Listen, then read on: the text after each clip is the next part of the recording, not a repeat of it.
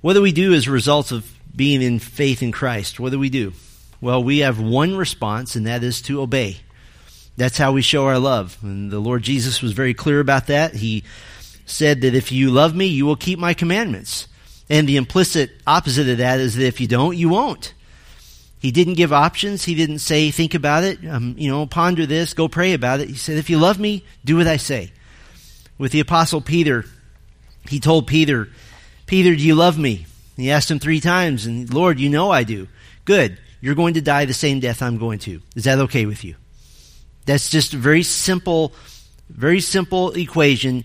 You love Christ, therefore we obey him. We obey the law of Christ. And what we've been looking at mostly on Sunday mornings, and we're taking an exception this week, parenting for God's glory. This is just another extension of our love for him. This is just another extension of saying if you love Christ, then you do what he says in his word.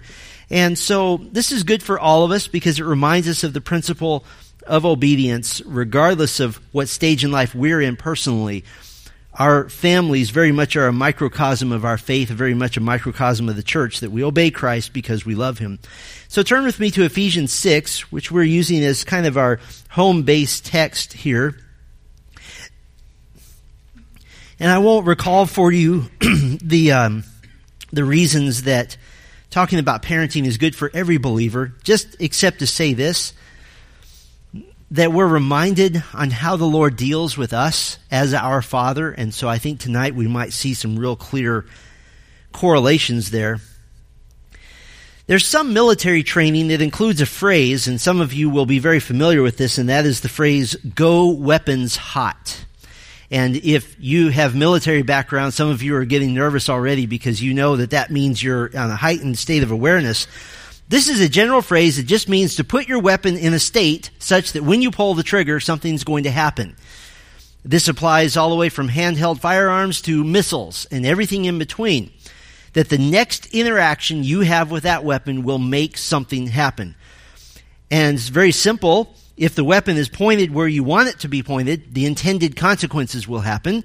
And if it's pointed where you don't want it to be pointed, then an unintended consequence will happen. But either way, a consequence will happen. Life is always weapons hot. When we make certain choices, there are natural outcomes to that choices. The trigger gets pulled, something happens. Generally speaking, unwise choices make for bad outcomes and wise choices make for good outcomes. That's not to say that bad things don't happen to wise people and that good things don't happen to unwise people. But generally speaking, Unwise choices make bad outcomes, wise choices make good outcomes. And so as we continue in our, our series, mini series here, Parenting for God's Glory, and we're using Ephesians 6, 1 through 4 as a home base, we've been taking one phrase at a time to examine biblical parenting, and let me just back up to remember these. First, we looked at the principle of heart motivation. Then we looked at the principle of respectful submission. And tonight, we're going to look at the principle of natural outcomes that life is weapons hot. We'll begin in Ephesians 6 as our baseline. And just to recall, we looked at the principle of heart motivation. Ephesians 6 verse 1, children obey your parents in the Lord, for this is right. And we looked at the principle of respectful submission. Verse 2, honor your father and mother. And then tonight, we're looking at the principle of natural outcomes. This is the first commandment with a promise that it may go well with you and that you may live long in the land. I think it'd be helpful to us before we go much further to kind of give a, a basic definition to help our thinking. How are we defining natural outcomes? Well, very simply, natural outcomes, we could define this phrase as how God responds and how life responds. How God responds and how life responds. God is sovereign over all things, but that doesn't mean that He is necessarily intervening directly in everything. Uh, God has already set up certain laws, certain consequences, certain ways that things happen. They happen automatically. For example, if I smash my thumb with a hammer, the pain I feel is not because God instantly sent angels down from heaven to activate the nerves in my thumb to make sure that I don't ever do that again. He already put them there. That's a natural consequence. All the angels in heaven they're doing are going, ooh, boy, that must have really hurt. They don't have to do anything. God has already put that in place. But, but because God is sovereign, he will not let a continual pattern of destructive behavior go unresponded to. Ultimately, he will providentially respond, most often with natural consequences, with things that we might attribute to the, to the regular course of life, but in fact, it is God's sovereignty, so that's why we can define natural outcomes as how God responds and how life responds. Very often, it is God responding through the natural consequences of life. Now, we've already seen that in Ephesians 6, 2, and 3, this is a reiteration of the fifth commandment from Exodus 20, verse 12, and Deuteronomy 5:16 And we were reminded last week that this is part of the law of Moses, God's covenant with Israel. And as a whole, that law is null and void. That, that law does not apply to us anymore because the covenant, the old covenant, has been, uh, has been taken away. It's been replaced now by the new covenant in Christ. But God's moral standards never change. His, his qualities of morality and purity never change. And so part, little pieces of the old covenant have been brought forward, so to speak, reiterated as part of what Galatians 6 calls the law of Christ. And in this case, not only has the fifth commandment been restated, reiterated, but the natural outcomes, the promises that go with the fifth commandment, have been restated as well. Now, the basic message of the fifth commandment is that honoring and obeying your father and mother, it has lifetime ramifications, lifetime consequences. And we saw this last time. We looked extensively at that idea. Because in learning to honor your father and your mother, there's something you're learning to do. You're, you're learning to avoid self inflicted suffering. To avoid self inflicted suffering. Now, suffering in life is going to happen, but to a large degree, the Lord has given us the ability to avoid the self inflicted part. I mean, and counseling, when we do counseling here, basically it involves dealing with pain. And pain only has two causes under the umbrella of God myself or anything else. Those are the only two options. And often counseling issues deal with something else that's causing pain, but now I'm causing myself more pain because of my sinful response to that something else that was causing pain. And so I have a a, a problem not just with pain that's caused outside myself, but now because my response is ungodly, I'm actually inflicting more pain on myself. For example, when your spouse sins against you, you screaming and yelling and controlling and manipulating in response just makes the situation worse, makes you feel worse. Uh, when life is hard for reasons that we're all familiar with, disease, finances, relationship heartache, you being angry with God, you using alcohol, you using drugs to numb pain or wallowing in your own self pity, all it does is it makes it worse. And now the outside pain, something outside yourself has given you the excuse to inflict pain on yourself. And then you come to counseling and want to complain that God doesn't love you. And so if we're honest, we'll say, here's pain that you can't control, but here's part of it that you're kind of inflicting on yourself. And so that's the part that we're going to deal with. I can't take away cancer. I can't take away a broken relationship, but we can deal with how we respond to it. And so we want to teach our children that life is weapons hot, that there are consequences to actions. Now, if you've ever been to some place where you have to participate in dangerous activities, Sometimes they make you watch training videos. And these training videos have two purposes. First is to ensure that you can properly operate whatever equipment or activity with which you're about to engage. And second, their lawyers tell them that by watching those, they can't be sued. And so that's the real reason that you have to watch these training videos. So if we had a series of training videos called The Principle of Natural Outcomes, we might have five of these videos. And each of them with a title that tells us what our children need to know. So let's sit our kids down, let's sit ourselves down and watch these videos together. The first training video, we might title it very simply, Live Longer. Live Longer. The end of verse 3, the Apostle Paul reiterates part of the promise to children who will obey their parents. He says that you may live long in the land. Now, in the context of that command, God is giving this law to Israel and specifically there's a big and a small application to this. The small application is that in your individual lives, they might perhaps not be cut short due to disobedience, that you might literally have a longer life. The bigger application is that the nation would get to stay in the land because a nation made up of people who have dishonored their parents consistently would incur the discipline of the Lord, as Israel ultimately did. If you could trace going all the way back to what was the root of Israel's ultimate problem, was it idolatry? I would say no. That was that was the end. That wasn't the root. The root was that they became a nation of people who dishonored their parents. They did not live long in the land because of that. But in the New Testament context in which Paul now draws this principle forward to us, we could say generally that you may live long on the earth, that you may stay alive longer.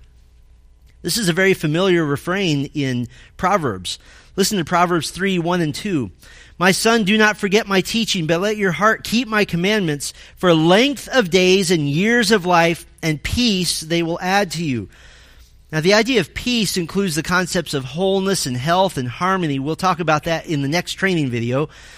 But length of days and years of life, there's nothing symbolic about that. There's no way to spiritualize that. It just means longer life. And this is all over Proverbs. Proverbs 4 verse 10, Hear my son and accept my words that the years of your life may be many. Proverbs 9 verse 11, For by me, speaking of wisdom, your days will be multiplied and your years will be added to your life. Proverbs 10:27 The fear of the Lord prolongs life, but the years of the wicked will be short. Proverbs 14:27 The fear of the Lord is a fountain of life that one may turn away from the snares of death. Proverbs 15:24 The path of life leads upward for the prudent that he may turn away from Sheol, the grave beneath. Proverbs 20 verse 20, if one curses his father or his mother, his lamp will be put out in other, other darkness. Proverbs 30 verse 17, the eye that mocks a father and scorns to obey a mother will be picked out by the ravens of the valley and eaten by the vultures. This is everywhere in the wisdom literature. Now we can apply this broadly to all human beings that hard living makes for a shorter life. It's fairly common knowledge now that certain behaviors tend to reduce life expectancy. For example, heavy alcohol use cuts 10 to 12 years off the average life expectancy. One source calculates that for every hit of meth, methamphetamines, an average of 11 hours of your life is lost, meaning that a 10 year long addiction using just one time per week can add up to an eight year shorter life. And so there are natural consequences that are there broadly to all of humanity. But the context of the wisdom that we read about in Proverbs is to a son or to sons who claim to be a true worshiper of Yahweh, a true worshiper of the Lord. Or if we put it in New Testament terms, one who claims to be a Christian. That rebellion against your parents and consequently against other forms of authority, and we saw that last time, that uh, somebody who rebels against parents will rebel against other forms of authority, that it can and it may shorten your life at the hands of God. And you say, oh, that sounds very, very Old Testament. That sounds kind of like the grumpy God of the Old Testament, not the nice can- cotton candy God of the New Testament. God is the same God all through Scripture. Acts chapter 5, New Testament. Ananias and Sapphira. They claim to be believers in Christ. They lie to the apostles. They lie to the Holy Spirit, and they lose their lives that very day. That's church discipline taken to the nth degree professing believers in the Corinthian church, they were losing their lives at the Lord's hands simply because they were mocking the grace of God by receiving the Lord's table while at the same time mistreating fellow believers in an unrepentant fashion. The professing believers in the church at Thyatira are given a very stern warning from Jesus himself.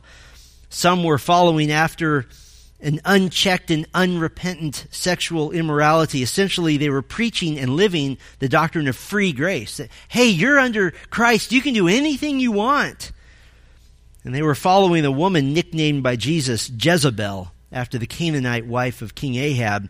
And Jesus warned in Revelation 2:23, "I will strike her children dead." Meaning all who follow after her, I will kill them. And there's no there's no symbolism here. There's no metaphor. There's no allegory. When he says, I'm going to strike them dead, it means he's going to kill them. He's going to end their lives. And so it seems that often God is gracious and continues to allow the lives of professing believers with unrepentant rebellion and sin to continue. But sometimes he says, that's enough. And he will take that believer's life. So, To stay out of the major gun sights of the Lord, it seems that the first step is to learn to honor father and mother. And that all the implications of this, of continuing to have the influence of your parents continue with you in life, can actually spare your life.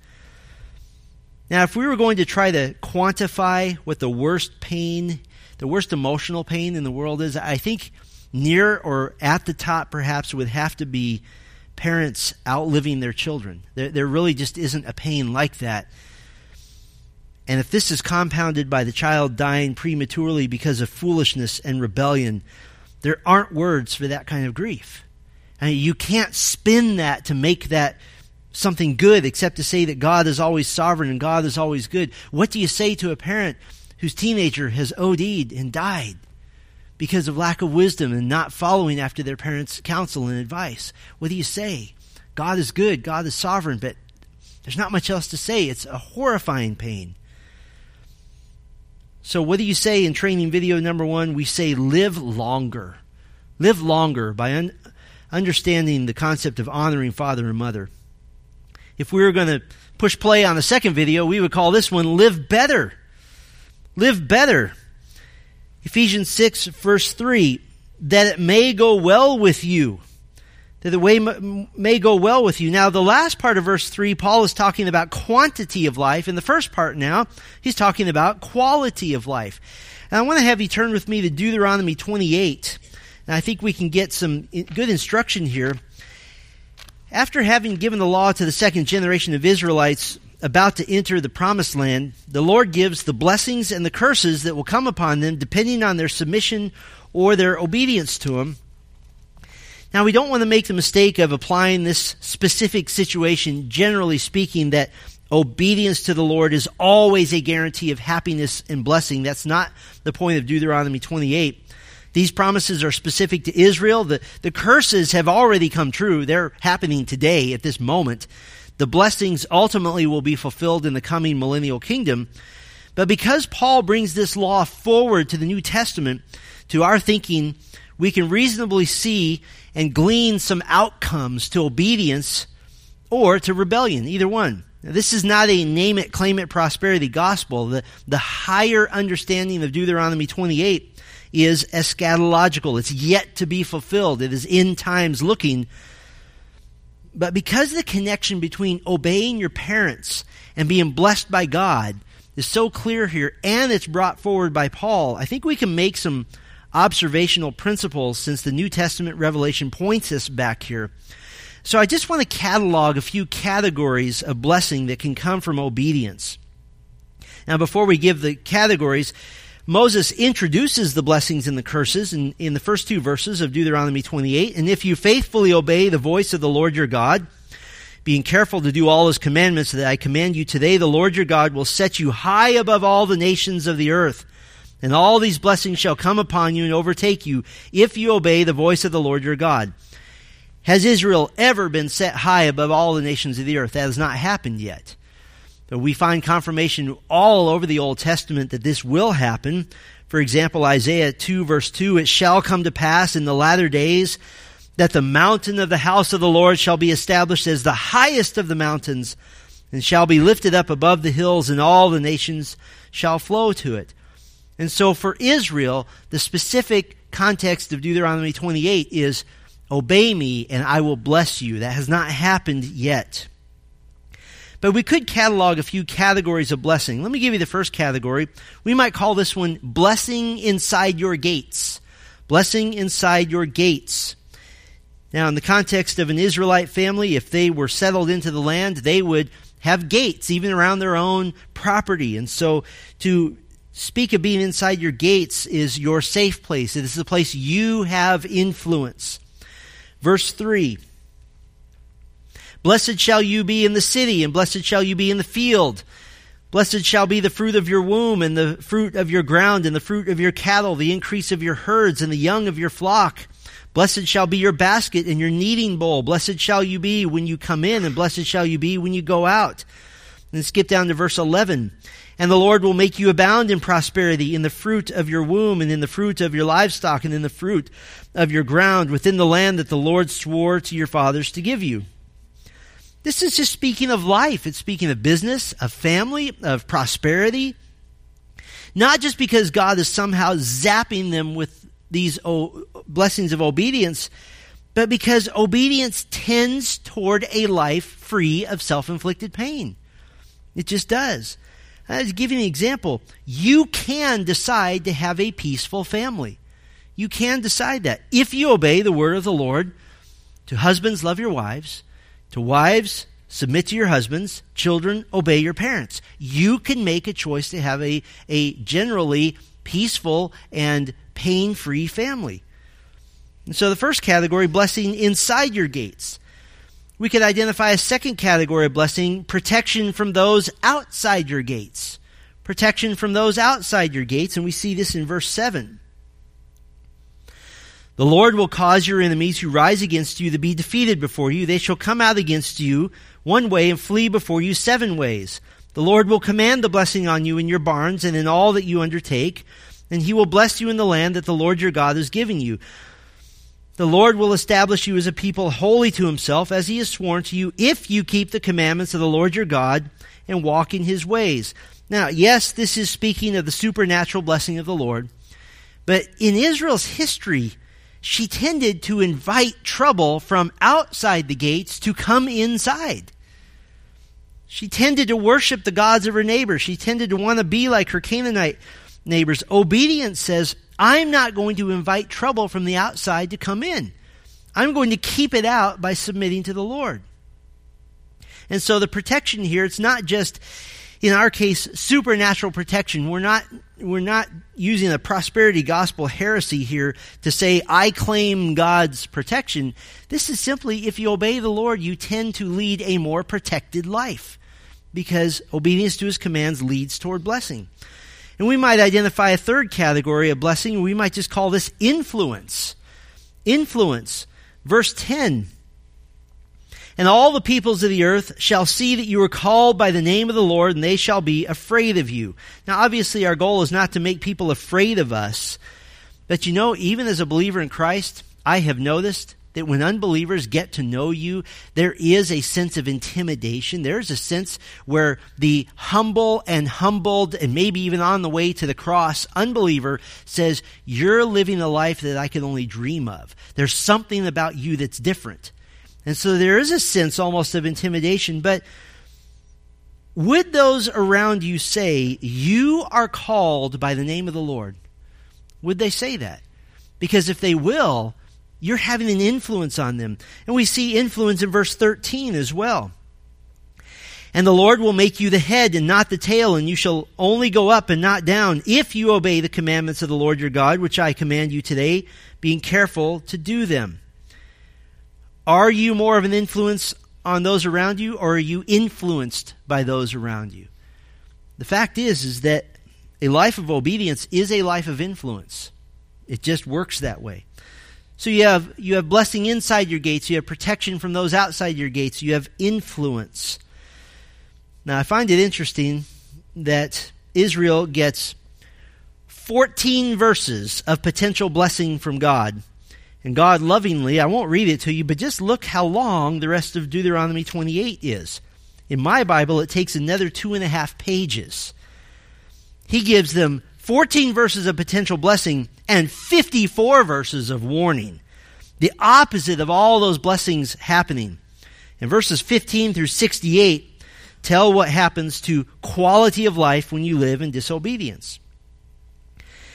There's a direct and an immediate impact to the quality of life to a child who continues to dishonor his parents. This pact, impact is warned about over and over again in Proverbs that there is an eventual destruction. There is an eventual breaking of your life. And Proverbs, in fact, talks about one particular consequence that's not even listed here in Deuteronomy 28, and that is the eventual breaking of relationship with your own parents because of this. And it's sad. And this is all over Proverbs. Just listen to kind of a quick survey here. Proverbs 23, 22. Listen to your father who gave you life and do not despise your mother when she is old. Speaks of a broken relationship. Proverbs 10 verse 1, the Proverbs of Solomon, a wise son makes a glad father, but a, a, foolish son is a sorrow to his mother. Proverbs 17:25 A foolish son is a grief to his father and bitterness to her who bore him. Proverbs 15:20 A wise son makes a glad father, but a foolish son despises his mother. Proverbs 17:21 He who sires a fool gets himself sorrow and the father of a fool has no joy.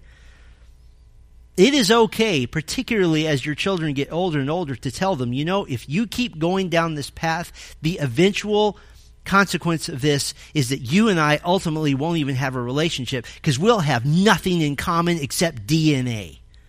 Because I want to follow the Lord and you want to follow yourself, and eventually we'll have nothing to talk about except the weather.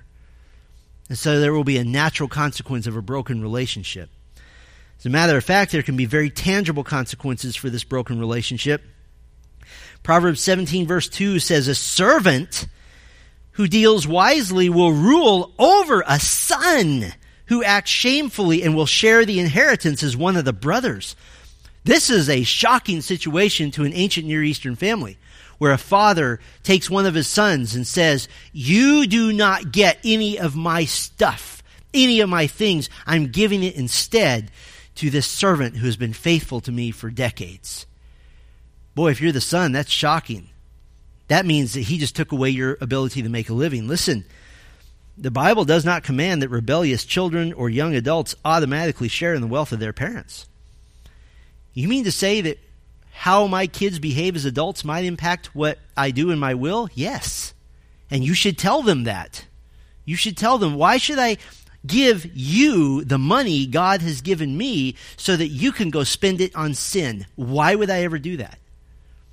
And so there are tangible consequences for that broken relationship. So the warning, the training videos, training video number one, live longer. Isn't that a great thing to tell your kids? Live longer. Training video number two, live better. There's a third training video we might consider, and we would title it, I'm here for you, for now. I'm here for you, for now. Teach your children that you are a temporary intercessor. You're a temporary blockade between the full retribution of God that's deserved for their rebellion. And we have a great example of this in the Old Testament. You don't have to turn here, but you know the story. When Moses was on Mount Sinai, receiving the law of God. The people down below, they fashioned for themselves a golden calf to worship.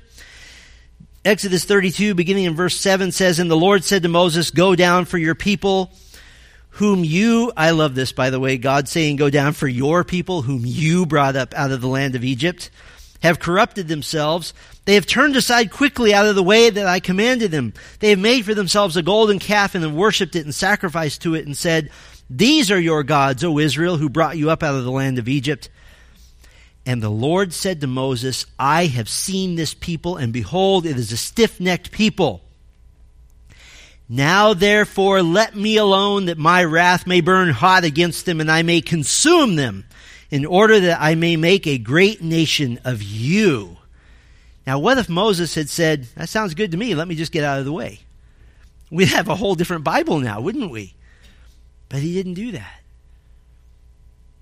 Moses implored the Lord his God and said, Oh Lord, why does your wrath burn hot against your people whom you have brought out of the land of Egypt with great power and with a mighty hand? Why should the Egyptians say, with evil intent did he bring them out to kill them in the mountains and to consume them from the face of the earth? Turn from your burning anger and relent from this disaster against your people. And he begs them, Remember Abraham, Isaac, and Israel, your servants, to whom you swore by your own self, and said to them, I will multiply your offspring as the stars of the heaven, and all this land that I have promised I will give to your offspring, and they shall inherit it forever. And the Lord relented from the disaster that he had spoken of bringing on his people. I wonder what would have been different in 586 BC if Moses had been there to intercede for his people. In a very real way, Moses was the dad for an infantile Israel. But eventually, dad moves aside and they must grow up and take responsibility. The Lord has given parents as a temporary protective covering. And of course, parents continue to pray for our children for a lifetime, but a rebellious child in the home all they get is correction and discipline. Whereas a rebellious adult who has not heeded his parents will receive everything that God can throw at him. As a matter of fact, the book of Ecclesiastes, essentially, Ecclesiastes is a sneak peek at a badly lived life. It's a chance for a young person to read ahead about the consequences of pursuing everything except the true worship of God. And the wise father, Solomon, he says this in Ecclesiastes 11:9. He says, Rejoice, O young man, in your youth, and let your heart cheer you in the days of your youth. Walk in the ways of your heart and the sight of your eyes. He says, Hey, do whatever your heart tells you to do. Enjoy the sin and debauchery of anything you want. You have my blessing. But the wise father continues, But know that for all these things God will bring you into judgment. He says, Go ahead, go against my counsel, do everything I told you not to do, stop listening to my admonition. There will be a day when I can do nothing for you, and you will come to a reckoning before God. That is a great warning to a teenager. The point of the father there is saying, I'm here for you for now. We might identify a fourth training video. We would call this one, Who Do People Say That You Are? Who do people say that you are? Now, Jesus asked his disciples in Matthew 16, Who do people say that I am? And they were identifying what Jesus' reputation was. Turn with me to Proverbs 20. Proverbs 20. And here's a great discussion as you're turning to think about this. A great discussion to have with your children periodically, and this can be done with small children, it can be done all the way with adult children. Who do people say that you are? What is your reputation? From a very early age, children begin creating their own reputation. Your responsibility as parents is to, is to help protect their reputation by disciplining out of them those behaviors which are selfish and will negatively impact others. Do you discipline more harshly behaviors that hurt other people as opposed to behaviors that just are inconvenient? Yes, you do because you're helping them develop their reputation. But ultimately, even parents who faithfully discipline their children, you can have a conversation that goes something like this We spank you, we teach you when you don't obey us, but ultimately your disobedience will spill over into your other relationships. You will frustrate and you will aggravate others. And at first, they're going to blame me, but eventually they'll just blame you and just pity me that eventually, at first, somebody might say, well, if you were a better father, this kid wouldn't be that way. That's true. But eventually, you'll own your own reputation, and they won't blame me. They'll blame you, and they'll just feel sorry for me. The writer of Proverbs gives a very sobering reminder to children in Proverbs 20, verse 11. Even a child makes himself known by his acts, by whether his conduct is pure and upright. So there's not a pass here. Oh, he's just a kid. Scripturally, that doesn't wash. Now, I want you to notice that something is emphasized and something is missing. What is it that's emphasized here? His acts. This can be translated his practices, the things that he does regularly, over and over again. And then his conduct. His, this speaks of his work, his accomplishments, the thing that he's done, it has overtones of something that's achieved with great effort over a long period of time. And so what's emphasized here, his acts, his conduct, what he does. I want you to notice something that's missing. His words. His words. Ultimately, those around you will judge you not on your words, but on the pattern of your life. There's a very simple truth here, and I would encourage you to tell your children this. Salvation in Christ is by grace. Your reputation is not. You cannot earn salvation, but your reputation is fully earned. I like to tell kids, and I think this is true for all of us, that generally speaking, you have the reputation you deserve. That is true of a five year old, it is true of a 50 year old. So you teach your children that they can't ride the coattails of your reputation. You can't say, well, I grew up in a Christian family. Well, I grew up in a family that goes to church and we did all these good things. You can't ride those coattails. Eventually, those who know you will draw a distinction. At first, when children are little, If they're well behaved, people will say, Oh, what a nice family. But eventually they'll say, Oh, what godly parents, but what a treacherous disappointment this child turned out to be. There will be a separation. Who do people say that you are?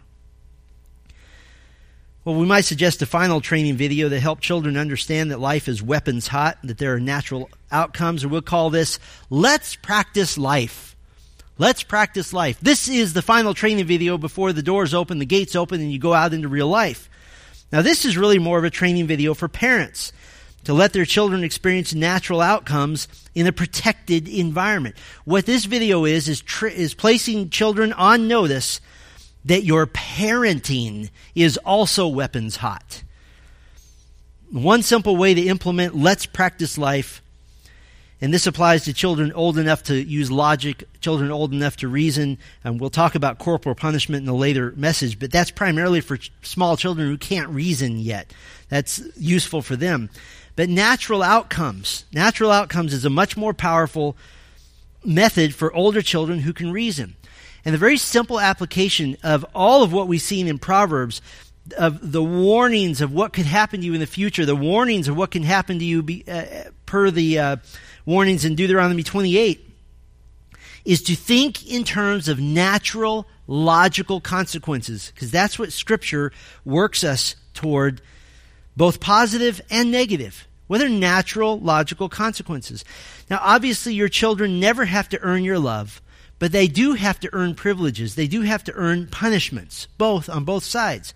Uh, for example, you have a private meeting with one of your kids, and you say, I asked you and your siblings to work hard at cleaning the house today. And you really threw yourself into it with a positive attitude. So we were going to just watch a movie together tonight, but because you were so diligent and had such a great attitude, we're going to go to the store first and you're going to pick all the snacks for the family because I just appreciate how, how much effort you put into that. That's a natural outcome. Or, I asked you and your siblings to work hard at cleaning the house today. You had a rotten attitude and you didn't even do a very good job. So before we do anything fun, you're going to redo your chores and you're going to do them better and with a better attitude. That's a natural outcome. Why is this important? Listen, if you're in the workplace and you do terrible work and you give it to your boss, what will he do? He'll give it back and say, would you do this again, please? That's, that's life. That's normal. And if you do that enough times, he won't give it back to you. He'll just give you a pink slip and say, go work somewhere else. Consequences that don't relate to the behavior don't make sense to a child. And they don't really teach anything except to keep you happy. What are they learning? When mama ain't happy, ain't nobody happy. That's what they're learning. Instead of making a connection here I can give examples of terrible ways to parent because I've done all of them, so I'm very comfortable doing that. Here's a terrible way to parent. If a child is in the habit of complaining continually and one day you snap and say, that's it, you owe me 10 bucks. Okay, the child goes and gets his piggy bank out gives you a $10 bill. What does that have to do with a heart attitude? It doesn't address the issue of thankfulness. But if you say we need to address your habit of complaining, and so you're going to write out 10 things you're thankful for every day all week, and you're going to present them to our family in a speech in front of everybody in the living room, and you're going to dress up, and you have to wear a bow tie and the shoes that you hate. Now that's a consequence that matches the infraction. You're dealing with a heart issue. Or if you say you have a habit of being unthankful, and you complained in advance about something we were going to do together as a family. So guess what? You don't get to participate. You can go vacuum. You can do something else. You don't get to participate because I'm not going to deal with a heart of ingratitude. When our children were little, Sylvia had a beautiful method for keeping a careful eye on gratitude, particularly with little kids. Whether they, what should they be grateful for? They should be grateful for the things they have. So she kept a careful eye on the gratitude for toys. You give a child endless things, by the way, they'll become entitled, they'll become ungrateful. And when our kids became ungrateful and disinterested in certain toys, instead of letting those toys become monuments of how special and entitled and idolatrous our children are to us, the toys would just disappear for months at a time. Even I'd open the closet and I'd go, oh, there's all the toys up there. That's amazing. And then she would bring them out a few months later, and it was amazing how they were brand new. Oh, thank you, mommy. These are so great. We could have saved a lot of money at Christmas if we had timed it out just in December to do that. But the consequence matched the heart problem, and so therefore we want to deal with the heart issue by dealing with natural outcomes. The basic lesson to your children is that obedience means more good things and less pain, and disobedience means fewer good things and more pain. In our culture, I thought 20 years ago this was the case. It's even more so now. And that is the idea that if you happen to be between about the ages of 10 and 18, that somehow you are the most important person on the planet and that you are entitled to everything. And very often in counseling, I have reminded a teenager in front of their parents is that, that they only have to do four things for you. They have to give you food, water, a place to go to the bathroom, and shelter and they don't have to do anything else. Everything else is a privilege. And they're going through their mind, I got about 500 other things. That's right. So think about scratching 496 of them off, and maybe you can start earning them back because we don't want entitled children. If you don't teach your children that obedience means more good things and disobedience means fewer good things, you're fooling your kids into thinking that life is not weapons hot, that life doesn't have real consequences. Now, as I was looking at this, it, it made me think about many precious saints that I've sat in counseling with over the years, and it made me remember that this concept is not just about parenting. There's a tremendous application for us concerning self inflicted suffering.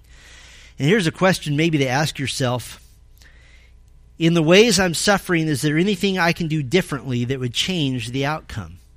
Is there anything I can do differently that would change the outcome? I don't like my marriage. What can I do differently? What am I doing to contribute to the negativity? I don't like my work situation. What can I do differently to be more godly in it? I deal with this as a pastor on occasion. I don't like my church. What can I do differently?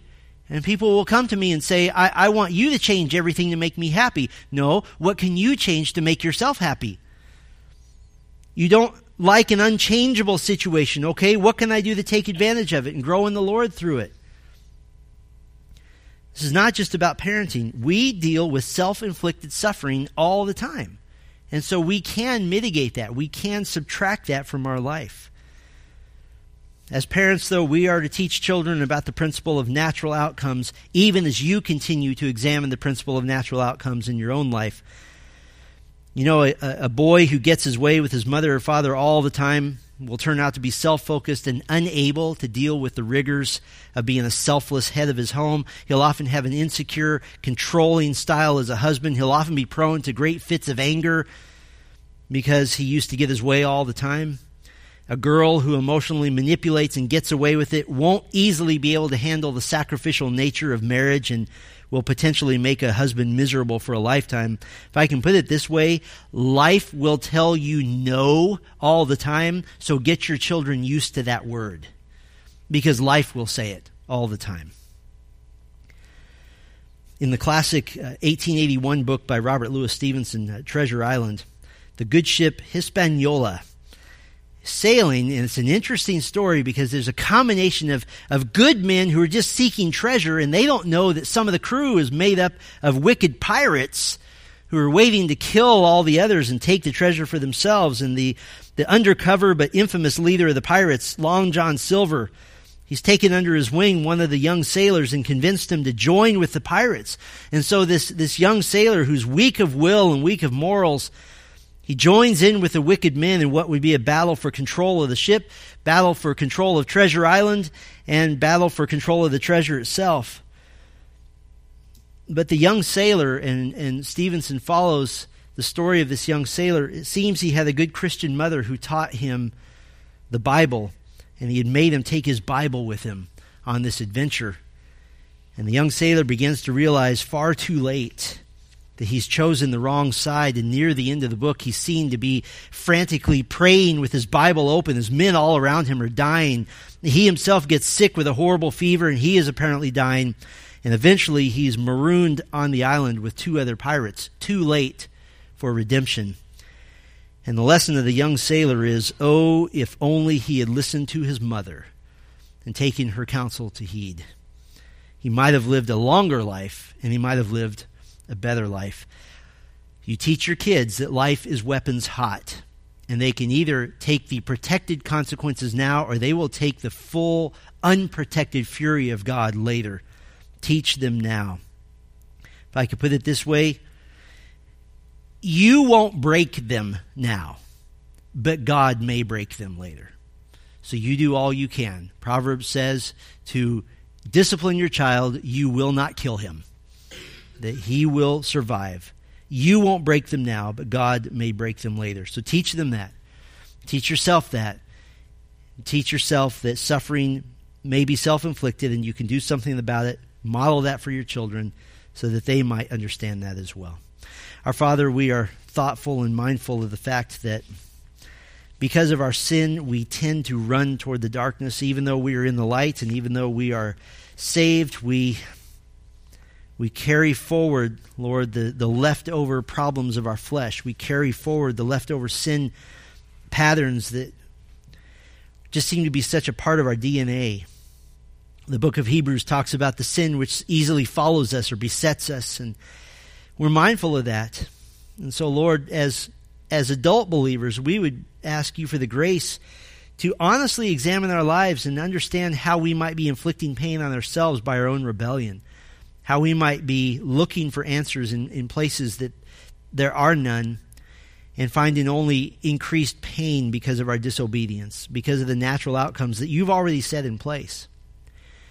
And Lord, for those who are parents, those who are grandparents, who have influence over children, I pray, Lord, that this would generate many, many good discussions, that life is loaded and that when the trigger of conse- trigger of actions is pulled, consequences happen. Bad things will happen for disobedience. Good things will happen for obedience. I pray, Lord, that the children represented by the parents here would learn this lesson well, so that in the years to come, as they are launched out into life, their father and their mother's advice and admonition and counsel will stay with them, as Proverbs says, as a garland around the neck, as a wreath for the head a decoration to make life more bearable, to make life free of self inflicted pain. We pray these things so that we might obey Christ, that we might be good children of God, those who are obedient to our Heavenly Father. All for the sake of Christ, we pray. Amen.